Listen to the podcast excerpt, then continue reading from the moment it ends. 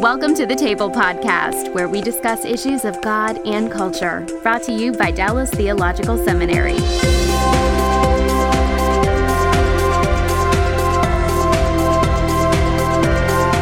Uh, welcome to the table. We discuss issues of God and culture. I'm Darrell Bock, Executive Director for Cultural Engagement at the Hendricks Center at Dallas Theological Seminary.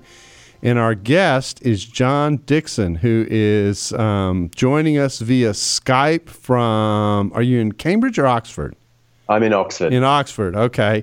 I should have known that you're on the theological side of that thing. Cambridge tends to be the biblical studies guys. So anyway, that's okay. And and our topic today is truth and beauty. Now, John is a founding director, which means you go back to the beginning mm-hmm. of the mm-hmm. Center for Public Christianity. And because I'm in the United States, I've got to say this. And this is center spelt the Commonwealth way. Okay, so um, so if you spell it, if you if you Google it as center, C E N T E R, it will probably Google back to you. It's searching for center, C E N T R E, and you'll be off and, and running. Tell us a little bit about the center first before we dive into our topic, and and and what uh, motivated you um, to to be a founder. Well, the, uh, the the beauty of a Google search for us is you just have to write public Christianity from anywhere in the world, and we're the top list. Oh wow! So, uh, you know, so uh, you'll, you'll find us whether it's Center ER or Center RE, and we, we won't go down that way because I, I know you'll win that argument. Um, so uh, look, the Center for Public Christianity, which we uh, abbreviate as CPX, as you well know. Yeah, that's right. Uh, and the X stands for a Greek Chi. Chi that's right. Uh, yeah. Christianity. So we, we, need to explain that. That's um, right. So CPX was the brainchild of a couple of scholar friends and I many years ago, actually. We just lamented the way, whenever church leaders got up in the media, it didn't seem to cut through. They were faithful and you know lovely, but there wasn't a sort of creativity. There wasn't quite the intellectual rigor. And we, we were just sort of embarrassed by church leaders in, in the public media.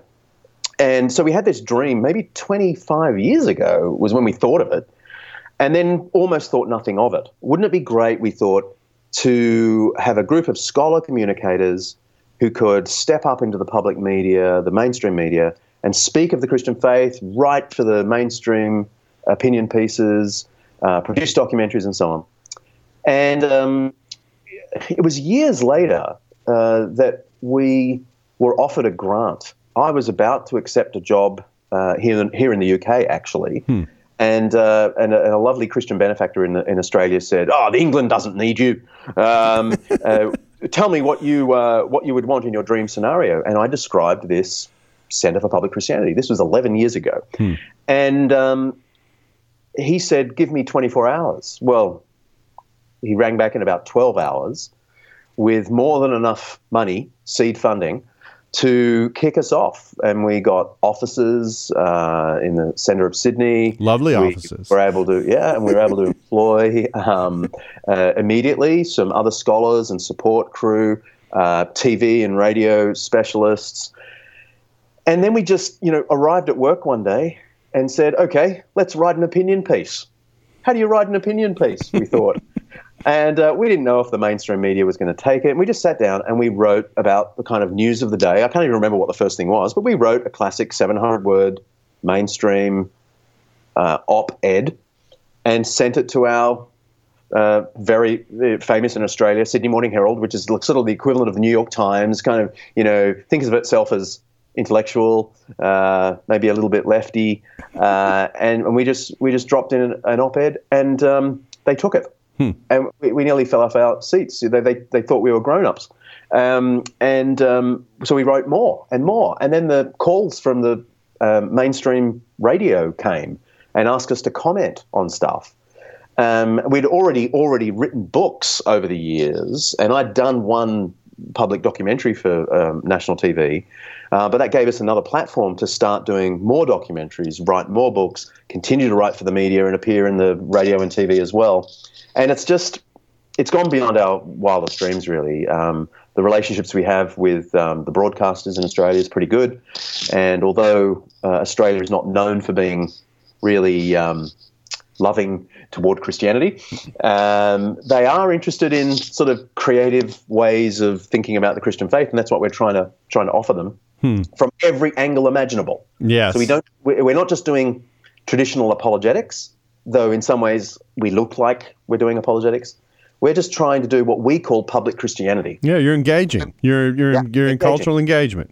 Yep, with whatever is the thought of the day. So we're just as happy talking about uh, Bach, and we we we've just recently employed a, a wonderful uh, former journalist who's now on staff, who's a um, classical music reviewer, uh, and uh, and now he, he does beautiful reviews of um, concerts and so on.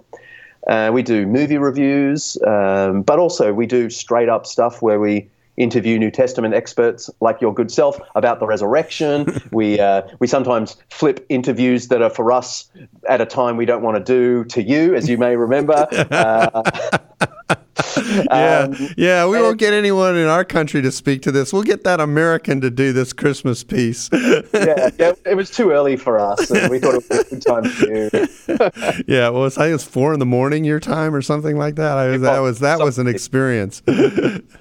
Yeah. so So that's what we do, and uh, and it's just wonderful. I've got a great bunch of colleagues, uh, all of them like really highly trained in their discipline, and um, yeah. So how big a group is it? oh, it's not it's not big. Um, so we are ten staff, Mm-hmm. um, and uh, some of that's just academic sort of. Uh, what we call content providers, academics who are speakers, you know, which is always the, the difficult thing to find an academic who, who's very comfortable in the media. Who can communicate? Yeah, exactly, Yeah, exactly. yeah. But we've found we've found a few uh, from quite a good range of disciplines, Mm-hmm. and then there are there's support staff, so the the people who are behind the cameras and can edit everything that we do, Mm-hmm. um, and you know keep us in order and on time. Yeah. So, um, eh, headquartered in Sydney, Australia, of course. Just, I mean, blocks from the Sydney Harbor, which is one of my favorite spots in all the world. And uh, Mm. Mm-hmm. I uh, walk past the Opera House every day to work. that I park is- in that I park in the Opera House don't car. don't go there. The sun is normally just coming up as I'm, I'm walking up from the Opera House. I'll take a photo and send it to you. Oh yeah. Oh man. like Just uh, looks you know, I, I, thou shalt not covet. Okay. so, uh, well, great. Well, our topic today is, is truth and beauty, and kind of the way I want to go into this, and the reason why I wanted you to talk a little bit about the center before we did it is because you've really tried to orient what you do around a delivery of a perception of Christianity that gets into the area of what I'm going to label. It may not be the best label, but what I call aesthetics. In other words, really thinking through what does the packaging of Christianity look like, and uh, and sometimes I think Christianity is portrayed as if it's just kind of it, well, on the one hand, it's kind of this naysayer, you know, whatever it is, we're just going to say no, don't do that, or or it's um, it- so it's combative, it's uh, and and and it's what we're against, but actually, the backdrop of Christianity is about the orderliness and the beauty of the creation that God has placed us in, and the preciousness of life, and those kinds of ideas. And so, you all have talked about truth and beauty and adorning what you do and how you do it with this kind of emphasis on truth and beauty that I think is a set of categories we don't think enough about. So, um, talk a little bit about where that came from and and what motivated you to kind of go in that direction, and how you're watching it play out. Because I think it it crashes a stereotype, and I actually think one of the things that Christianity needs to do these days is kind of crash the stereotype that's out there about it. Whether whether the stereotype is true or not, the perception is there, and so you've Yeah. got to deal with that reality. So, with that it's a very open ended question, go wherever you want.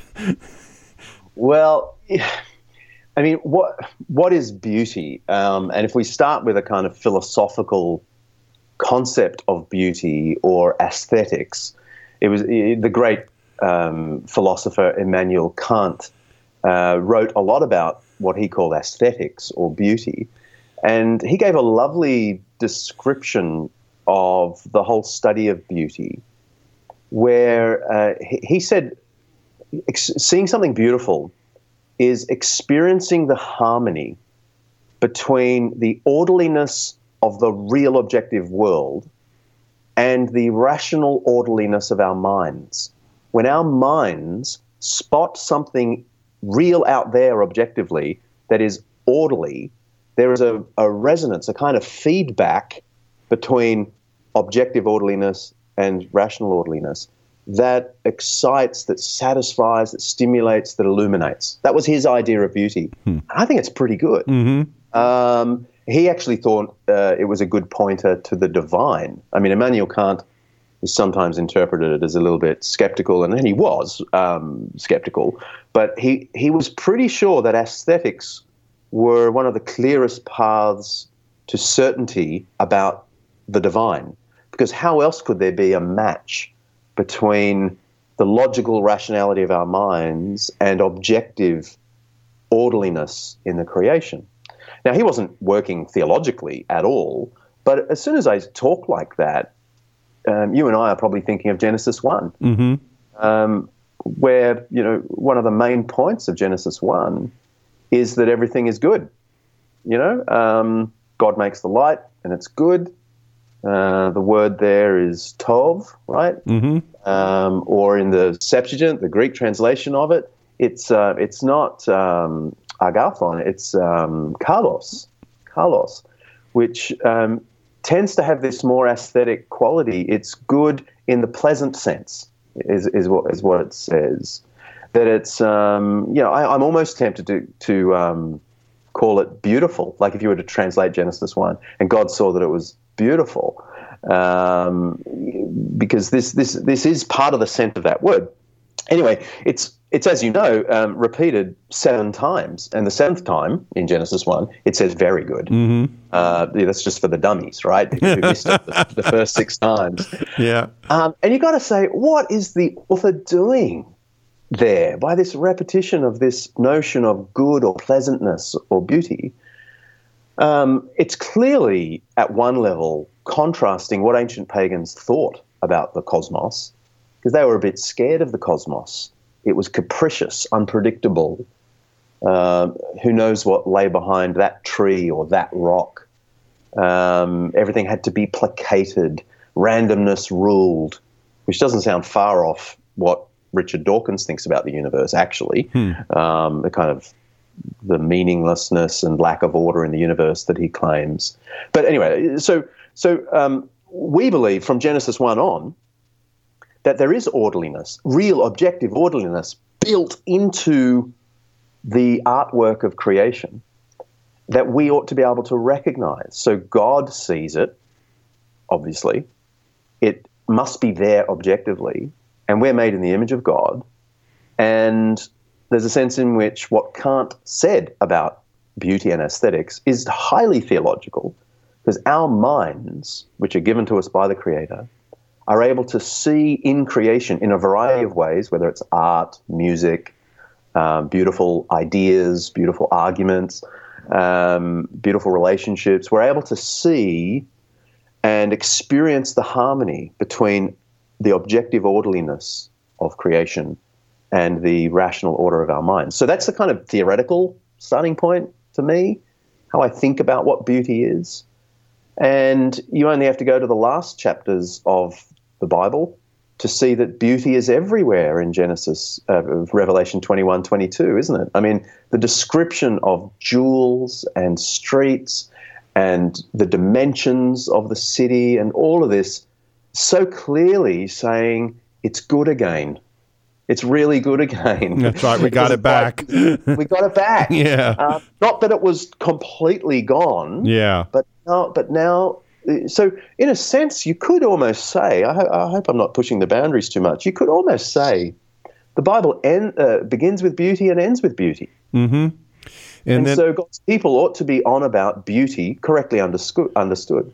Yes, and, and and let me attach another idea to this that is something that's become a more important word for me theologically uh, in the last five years or so than it ever was. In fact, it wasn't even on my radar screen before, and that's the word stewardship. We've been called to steward this orderliness, this mm-hmm. garden this beauty that God originally created as creation, this this very intricate uh, mechanism that sustains us in some ways, um, and and to manage it and to be creative ourselves. I tell people when you think of the image of God, and you think about what God does, He creates, He sustains, He provides. You know, um, that that's what he does. And and when we do those things, and he relates, and when we do those things, um, we we reflect the character and person of God. And part of that is wrapped up in the stewarding that we do of the creation around us. And that brings in the second term that we want to discuss, which is not just beauty, but truth. And truth is related to if I can say it, a proper orderliness of what it is that God has created, a, a way of seeing and engaging it that fits with the way God has designed things. Um, so, talk about how you how you juxtapose those, how you juxtapose truth and beauty. Well, if beauty is the sort of instinctive um, mental response or the instinctive harmony between the orderliness in creation and the rational order of our minds. Truth is perhaps the correct expression of that reality. Mm-hmm. So when we speak a true statement, it's a statement that uh, that is uh, an articulation of what is real about the world. Mm-hmm. To give you know most basic definition of truth. Right, right. And so um, and so the best um, truths ought to be beautiful. And and I love the, the way someone like Albert Einstein would talk about the beauty of mathematics. Mm-hmm um, because he found it stunning that he could write a little maths thing that that I wouldn't understand, um, and and say this is beautiful precisely because it's a true statement in pithy form about what is real out there in the cosmos. Mm-hmm. Um, and so that's not a bad analogy for truth per se. Statements that describe what is objectively real in the world. And so, of course, um, there's a sense in which, uh, as the Center for Public Christianity or as just an individual uh, speaker, I'm trying to do truth and beauty at the same time. And I'm, so I'm using, God willing, true statements about the world that, as people understand the true statements about the world, um, cause them to experience this harmony that Immanuel Kant talked about, where uh, there's an uh, there's a there's a resonance between what's true out there and what's true in here. And so the truth statements of the gospel, of any portion of the Bible that, that I'm seeking to preach, um, will will excite beauty. Um, even those statements that are kind of um, scary. So you think of um, statements about judgment. Well, they're true statements, but not everyone's going to love them. But there's a way of thinking about it that is beautiful um, because everyone longs for justice to come in the world. Mm-hmm. And so the biblical idea is that God is coming not as the angry schoolmaster with a big stick to punish children, he's coming as the justice commissioner to sort out the mess of the world. And sure, you don't want to be on the wrong side of that. Uh, but I think anyone can step back and go, you know what? I want, I want God to come and sort the mess out. So here, here's an example where there is a way of thinking of a true statement that might be seen as awkward or repelling, that is viewed from another angle beautiful, because it says there is there's going to be harmony in a world where there's breakdown. There's going to be justice where there is injustice. There's going to be peace where there is violence. And so there's a match between the truth of God's word and the beauty that uh, we all long for. Now, uh, I just came from a um, meeting with a group uh, on a conference call, actually, that was connecting people from really all around the country. Was businessmen.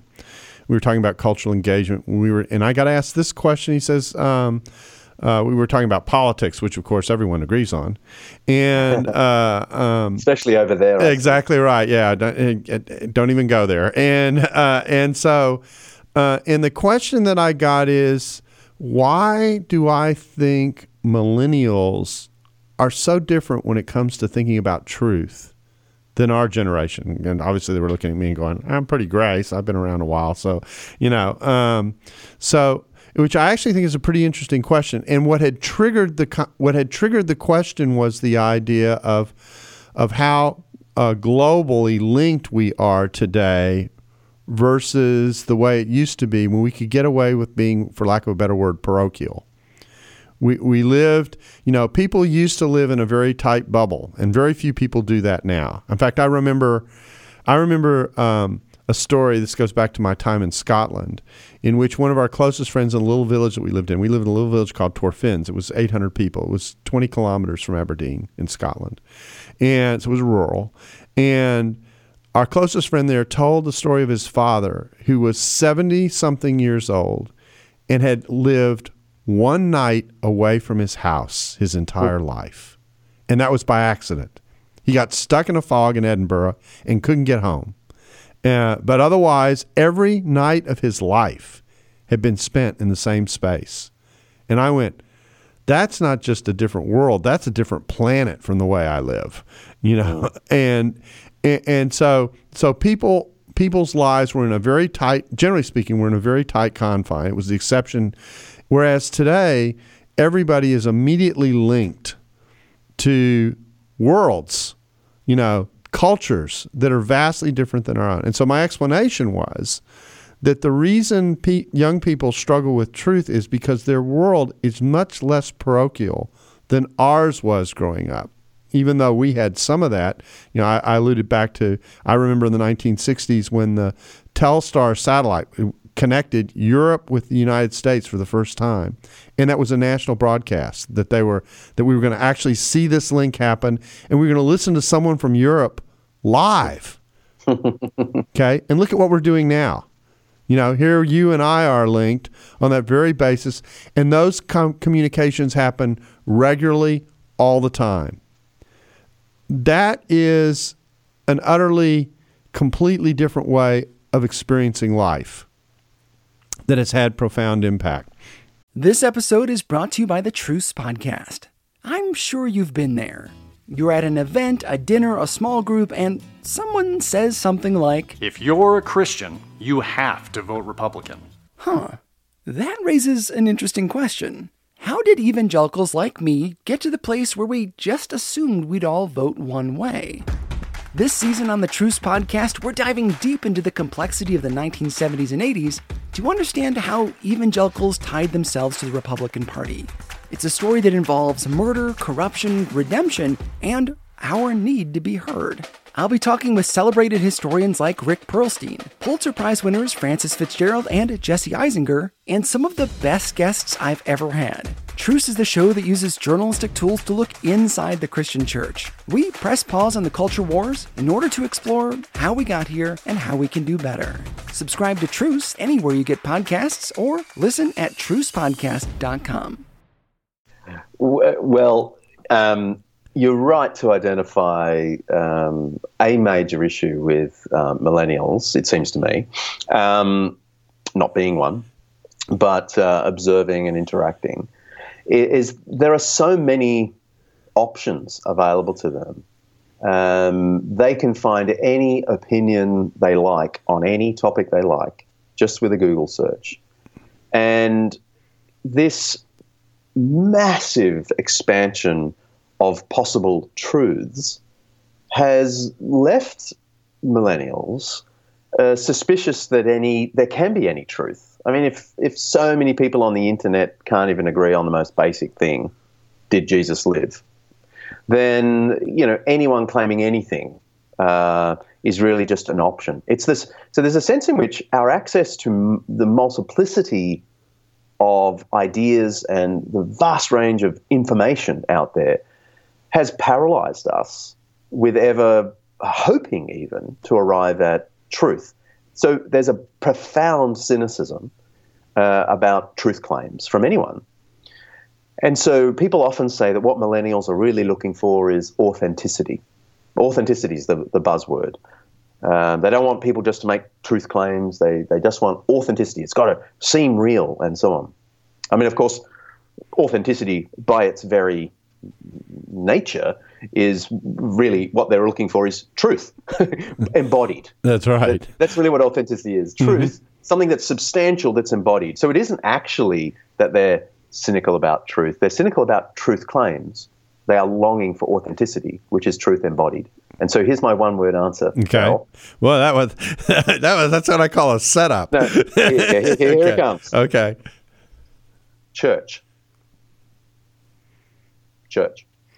I genuinely believe the most powerful, in theory, okay, in mm-hmm. theory, okay. we can talk about woeful history of the church, which is all I've been thinking about for two years because of this CPX documentary. But uh, in theory, the most fascinating and compelling um, home for truth embodied authenticity is a Christian community living out the beauty of Christ, where their statements match their words, where it isn't just random claim, objectified, disembodied on the internet.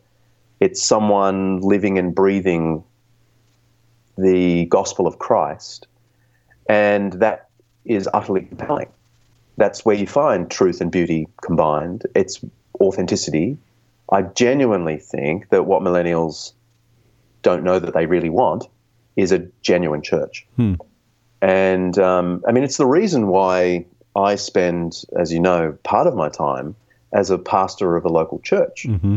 Um, so I, I, try and you know, in theory, half and half. I, I try and balance uh, CPX and local church. But I'm, I'm committed to the local church precisely for this reason. It doesn't matter how beautiful or intellectually stimulating an article I might write for the mainstream press, or it doesn't matter how compelling and beautifully shot the documentary that we're producing is going to be.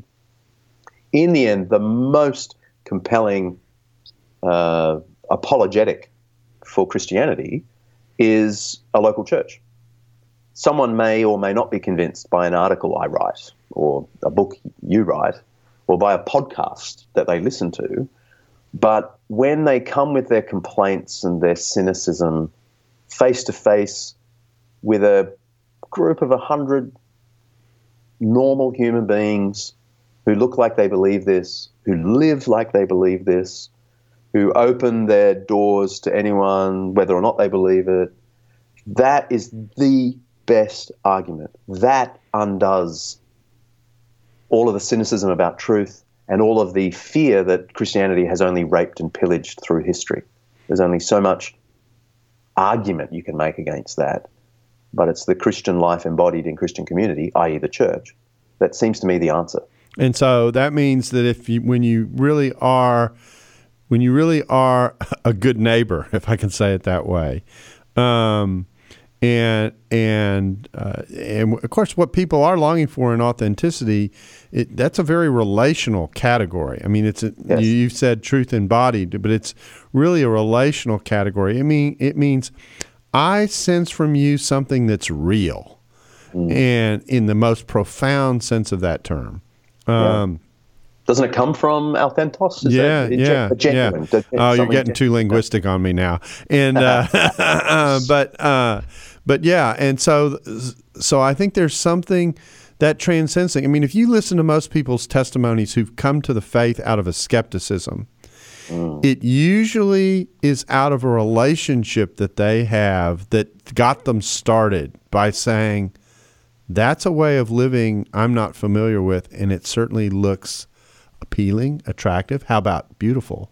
Yeah. Yeah. Yeah. Um, see, the Christian life lived is beautiful.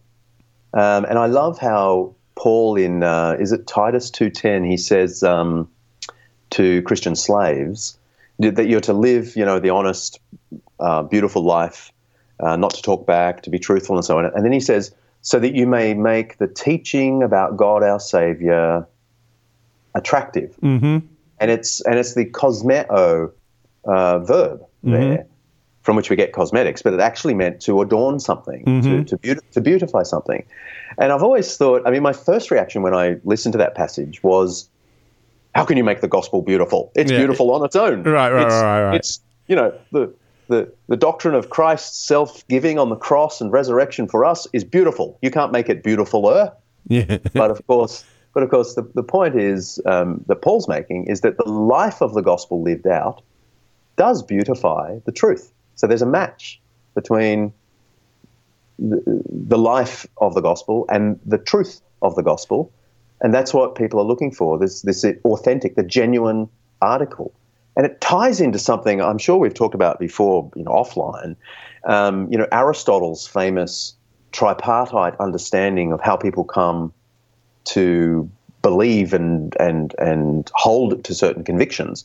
He said there are three dimensions. There's the logos, there's the pathos, and there's the ethos. Mm-hmm. Logos is the intellectual dimension. We are rational beings, and we like to think our arguments and our beliefs are based on something. But he said it's a fool who thinks that's how everyone comes to their viewpoint. They don't. They are also influenced by the pathos, which is which is a kind of uh, more like the aesthetic dimension. It's where a truth resonates with our soul. It's where a speaker is able to convey the beauty of an argument or make an audience laugh. He had a, a range of ways of thinking about uh, pathos. But he said ethos is the most important factor in persuasion. He, he says this uh, toward the, the beginning um, uh, in book one of his um, book on rhetoric. Um, he says ethos, the third dimension, is the most important part of persuasion. And, and he defined ethos as, as basically the character of the persuader that conveys in, integrity to the to those listening. And he said, we believe far more readily those we trust on all subjects, but especially subjects where there's room for debate. We, we believe those we already trust, whose character we find compelling. And I think Aristotle is absolutely right in this. We do like naked truth, logos.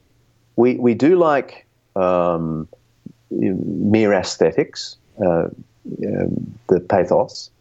But actually, we want authenticity. We want ethos. We want to know um, the character of the persuader which is a long winded way of saying that, that, that, what you just said is absolutely true. And it seems to me Aristotle nailed this, but of course the New Testament teaches it that the life of Christ lived in community um, is the ultimate ethos, the ultimate um, character that shows people the truth that we that we hold to.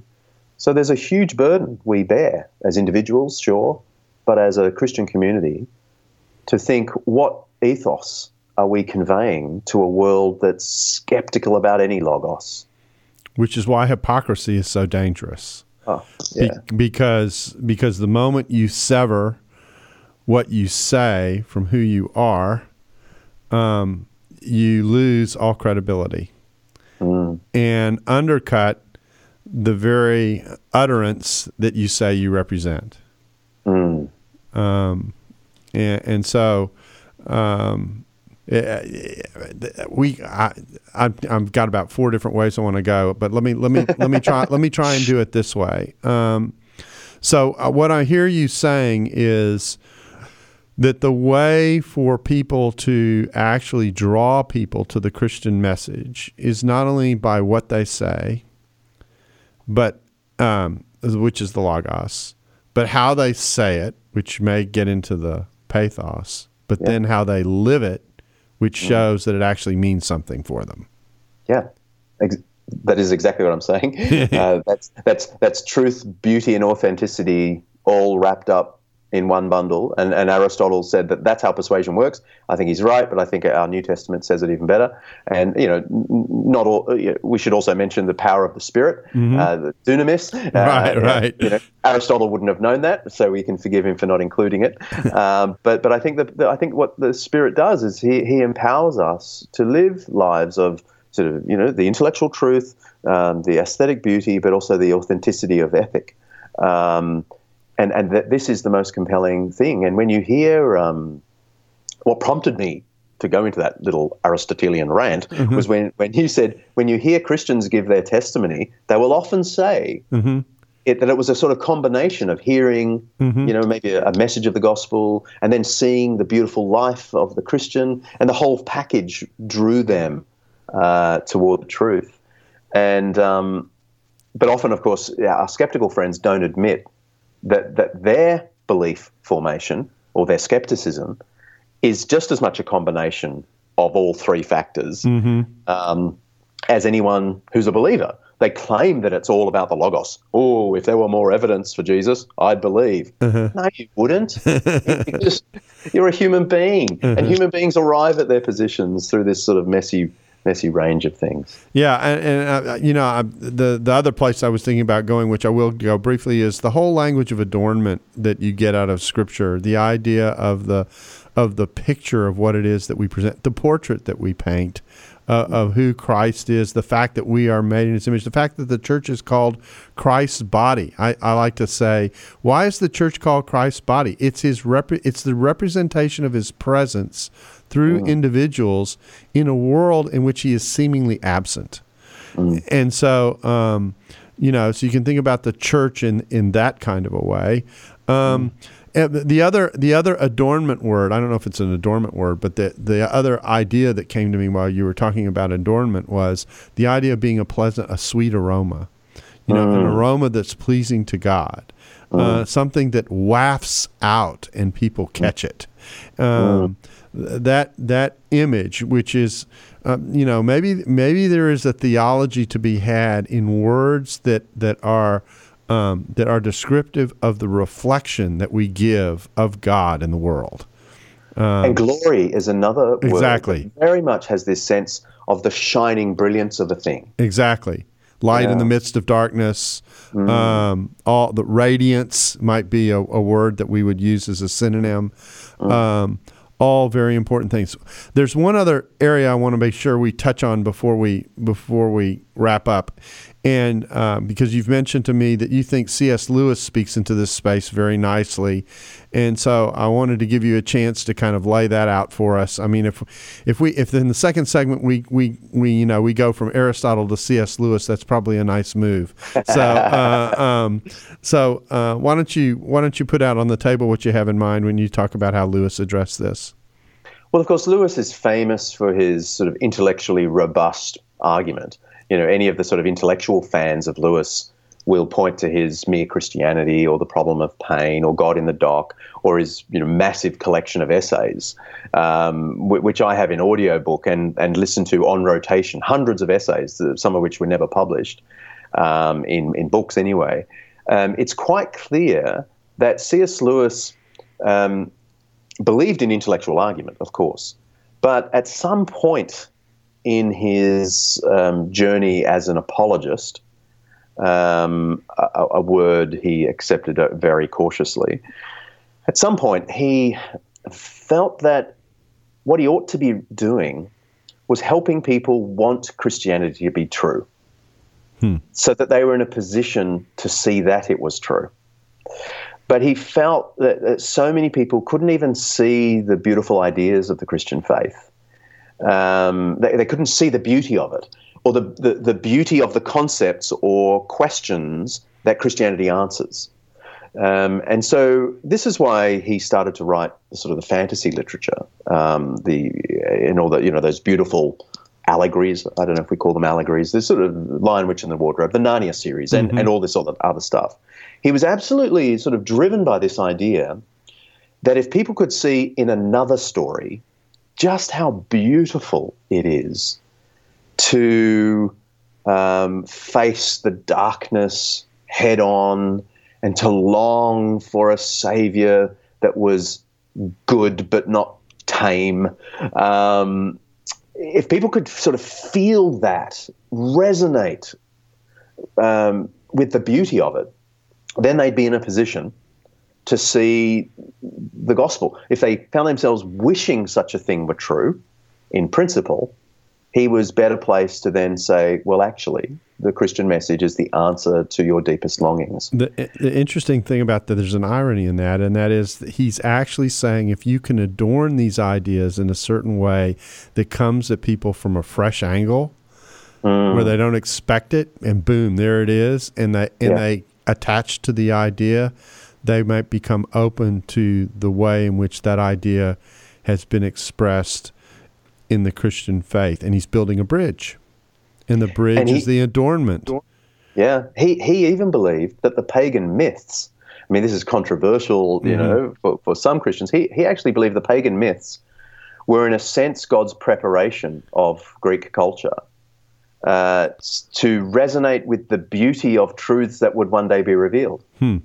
So, so many of the great myths he felt did come to their conclusion in the historical fact of Christ that answers so many of the Greek longings.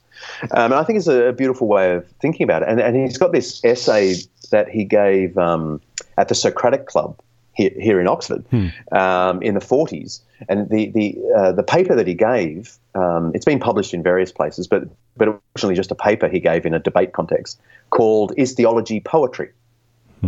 Um, and he's really answering the question is it mere poetry that is just beautiful statements that have no r- reality? But he ends up saying it's poetry in the profound sense of truth that connects you with what is objectively real about the universe and will make your heart sing and will bring clarity to the whole world. And the essay finishes with that very famous uh, line of, of C.S. Lewis where he says, um, I won't get it exactly right, uh, where he says, I believe in Christianity as I believe in the sun, S U N, uh, not only because I can see it, but because by it I see everything else. He believed a proper understanding of Christianity lit up the entire world the world of the arts, the world of warfare, the world uh, of heroism, of altruism. He felt that the Christian faith was the great spotlight on the truth of the world. Um, by it, I see everything else. Was kind of, I, I think, his sort of motto in apologetics. Well, it's what beauty does, doesn't it? I mean, when when you when you encounter something that's beautiful, and it, uh, you know, uh, what I like to say is it causes you to stop. You know, yeah. I, I, I just came back from Vancouver teaching at Regent College, and I was and I had this little ten minute walk every morning from the place where I, they had me staying to the to the classroom. And I'm walking down this very dumpy street. There's construction like crazy going on off to my right. And I'd walk down this, and there was this little stack. I guess they were blue bonnets. I'm not quite sure exactly what kind of flower they were, but they were bright, bright blue. And I would find myself going by and going, "What a beautiful spot of the walk," you know. I just, and there were there were you know, if I hadn't been on a schedule, I would say, you know, I just want to sit here and stop and look at this beautiful surprise in the midst of everyday urban life that is mm. that is grabbing my attention as I walk on to the affairs of the day. And, mm. and and and I think that's what beauty does. It it it causes you to stop. It grabs you. And and there's something compelling about it. And when Christianity is adorned with beauty, it causes people to stop and maybe in, especially if it surprises them you know it causes them to stop and they and and you go i'm just so grateful that in the midst of this boring 10 minute walk in which i'm crossing streets and dodging construction and i'm not even on a sidewalk. I'm i'm walking on a sidewalk that's been made by feet because they're using the sidewalk on the other side. This little spot of oasis has hit me. Yeah. um, and and so Christians are this uh, authentic life of truth and beauty and an appreciation of truth and beauty uh, hits us. Uh, There's one other idea I want to try and sneak in here. We're really tight for time, and it is I want to come back to the myths idea. I think the myths idea, and this is what I tell people about how to interact with culture. The culture grasps and groans for truth, and it's got all kinds of stuff mixed in it. But there are longings in culture that you see that align with the Bible. And one of the great tricks of engagement is finding those spots of longing and connecting to them and pulling people towards the gospel through them. Uh, yes, that that is uh, my life's ambition, and I know it is yours. Yeah. And and CPX is uh, that's exactly what we're trying to do. We're trying to find what are the longings, uh, and we, we we try and do this from everything from the arts to food to uh, science, uh, history. What are the longings people have? And how can we show them that those longings are fulfilled in Christ? Absolutely, absolutely. Yeah, there, there, there is a. It really is a, a reconnecting of people to the creation and the orderliness and the yeah. beauty that God has given, so that when He creates, at the very end, He's able at the very end to say, "This was good, very good," or as you said, "This was beautiful. This mm. is very beautiful." Mm. And that truth resonates from the creative hands of a good and creative God. Well, John, I want to thank you for taking time to have us kind of meditate on truth and beauty and creation and engagement. They're a combination of things that I think people don't normally think about as they think about whatever mission and task God has given them. I think you've helped us to think about it in a in a much more inviting and healthy way. So I thank you for being a part of this. Thanks so much. Yeah, and we thank you for being a part of the table, and we look forward to hearing, uh, seeing you again soon. Thanks for listening to the Table Podcast. For more podcasts like this one, visit dts.edu slash the table. Dallas Theological Seminary. Teach truth, love well.